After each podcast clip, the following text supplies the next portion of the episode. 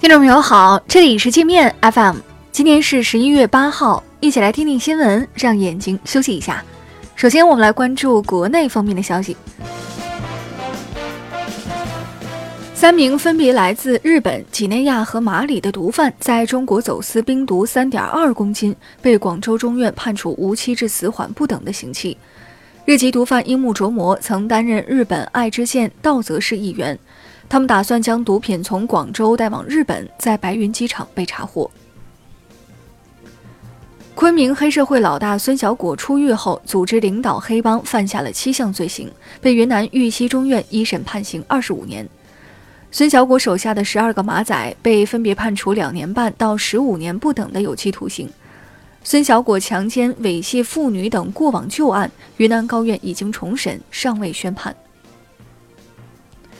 台当局七号再次扣押一艘大陆渔船和船上的三个渔民，抢走渔民打捞的一百四十公斤海产品。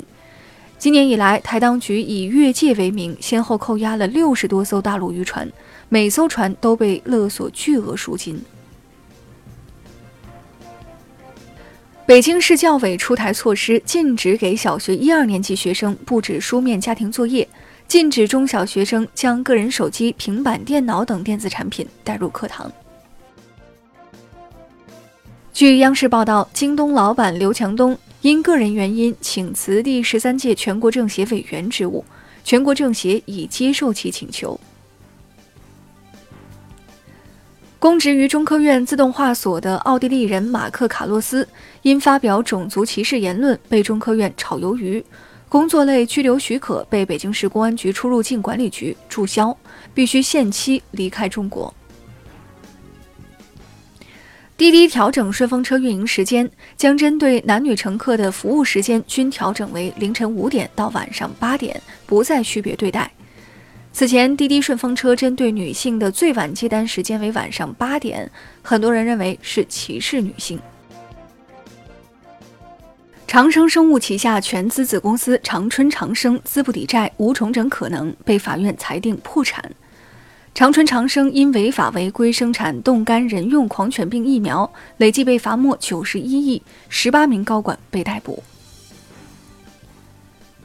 广东云浮一民警薛某因超生被辞退，引发公众质疑。当地警方通报说，薛某与前妻育有一女。离婚后再娶，与第二任妻子反复结婚、离婚，先后生了三个孩子。薛某知法犯法，拒不配合教育，所以才被辞退。长沙一名九岁男孩在小区内被精神病患者活活打死，惨剧持续半个小时，周围上百人围观，无人出手相救。事后还有围观者说，小孩是个天使，帮他们挡住了灾难。我们接着来把视线转向国际，美国狮子大开口向韩国索要四十七亿美元保护费，否则削减驻军。华盛顿的要价比韩国目前分担的驻韩美军军费整整多了五倍，韩方认为不公平、不合理，已一口回绝。法国总统马克龙批评美国不断背叛盟友，导致北约脑死亡。马克龙说：“欧洲已站在悬崖边，防卫不能再依靠美国，必须重新获得军事主权，否则将跌下悬崖。”马克龙之前曾倡导组建欧洲军，遭美国强烈反对。越南公安部门确认，伦敦死亡集装箱中的三十九名遇难者全部是越南公民，分别来自海防、河静、广平和顺化等六个省。伦敦惨案发生后，国际人口走私集团仍未停止非法移民贩运活动。玻利维亚大选引发的社会动荡还在持续，反对派示威者四处袭击总统莫拉莱斯的支持者。蒙面示威者们将一名支持莫拉莱斯的女镇长团团围住，往她身上泼红油漆，剪掉她的头发，强迫她光着脚游街。上个月中旬，参与抓捕墨西哥大毒枭之子的一名该国警察遭贩毒集团报复身亡。